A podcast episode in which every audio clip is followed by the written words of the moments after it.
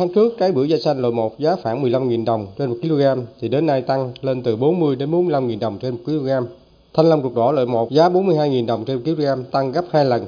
Sò các Bà lọc 100.000 đồng, sò các chu giá 40.000 đồng trên 1 kg tăng khoảng 10.000 đồng trên 1 kg.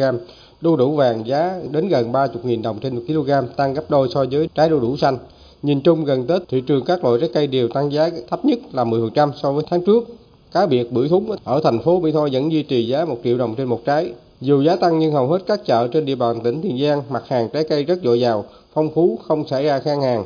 Trong đó chợ đầu mối trái cây Vĩnh Kim, huyện Châu Thành và chợ trái cây Thạnh Trị, thành phố Mỹ Tho có lượng trái cây rất lớn từ nhà vườn các địa phương chuyển đến để cung ứng cho thị trường các nơi. Tết này, ông Lê Văn Lập cũng như nhiều nhà vườn trồng cây thanh long ở xã Tân Thuận Bình, huyện Chợ Gạo, tỉnh Tiền Giang rất phấn khởi vì trái thanh long sốt giá. À, giá nó cũng ổn định. Loại 3 là từ 31 ngàn loại 2 là khoảng 35 ngàn loại 1 nó khoảng 42 ngàn. À, nói chung mức giá là tầm khoảng à, uh, 20 ngàn trở lên là được rồi có lời. Giá này thì đương nhiên nông dân phấn khởi rồi nếu ai có trái bán thì tết lớn có khởi sắc được. Nông dân bây giờ họ đang chăm sóc vườn mình tiếp tục xong từ rằm tháng giêng trở đi là nhiều nhất.